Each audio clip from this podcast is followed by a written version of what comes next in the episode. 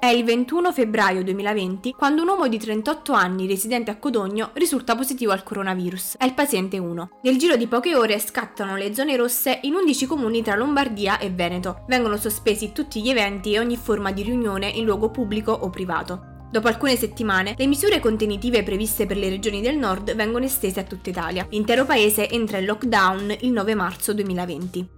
La propagazione del virus in Europa esorterà gli Stati membri a replicare la strategia italiana per il contenimento del Covid. Entro fine marzo, infatti, gran parte dell'Unione Europea è in lockdown. Le misure restrittive vengono adottate da paesi quali la Germania, la Francia, la Spagna, il Portogallo e il Regno Unito inizia per i cittadini europei un lungo periodo di isolamento, nazionale e personale, che avrà un forte impatto sulla vulnerabilità psicologica individuale. Oltre alle ovvie ripercussioni negative sulla salute di coloro che contraggono il virus, il Covid-19 rappresenta anche una minaccia per la salute mentale della pluralità della popolazione europea. Il lockdown e più in generale l'isolamento sociale producono cambiamenti fisiologici e sociali, ad esempio del ritmo sonno-veglia, dell'attività fisica, dell'alimentazione, dell'esposizione alla luce solare. Il cambiamento di abitudini e prospettive può comportare delle ripercussioni negative sul benessere mentale, traducendosi in stati d'ansia, depressione e disagio emotivo. Recenti studi condotti da Open Evidence in Italia, Spagna e Regno Unito hanno riscontrato nella popolazione una elevata vulnerabilità psicologica. L'analisi considera vari indici di misurazione, tra i quali stress, ansia e depressione. Questi sintomi di malessere sono causati dall'incertezza sul futuro economico e occupazionale, dalle difficili condizioni di vita e dalle difficoltà causate dal lockdown e dalla modalità smart working. Tutte variabili che accrescono la sensazione di isolamento sociale e solitudine.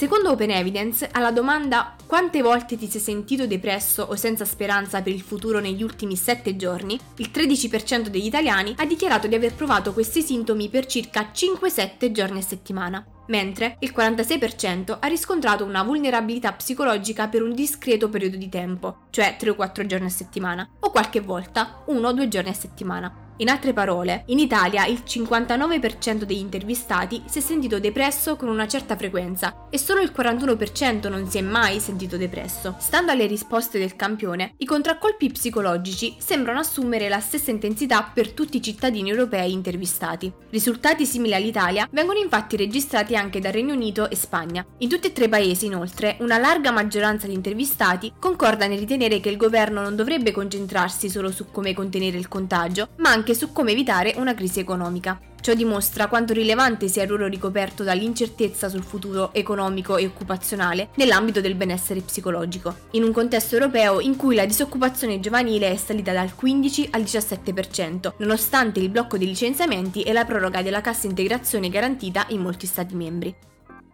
Le prime evidenze indicano che i soggetti più esposti al rischio di sviluppare problemi di salute mentale sono i giovani. Infatti, secondo Humanitas, le persone di età compresa tra i 12 e i 24 anni risultano più vulnerabili in quanto influenzati dalla chiusura prolungata delle scuole e delle università e dal successivo senso di isolamento sociale, nonché fortemente condizionati dall'incertezza sul futuro occupazionale. Nonostante le conoscenze sull'impatto della pandemia sulla salute mentale siano ancora limitate, è verosimile supporre che la domanda di interventi psicosociali aumenterà notevolmente nei prossimi mesi o addirittura anni. Ciò comporterà un necessario ripensamento degli investimenti in servizi e programmi di salute mentale a livello nazionale ed europeo, per scongiurare una valutazione esclusiva dell'impatto economico della pandemia, trascurando i temi dell'inclusione sociale e del benessere mentale.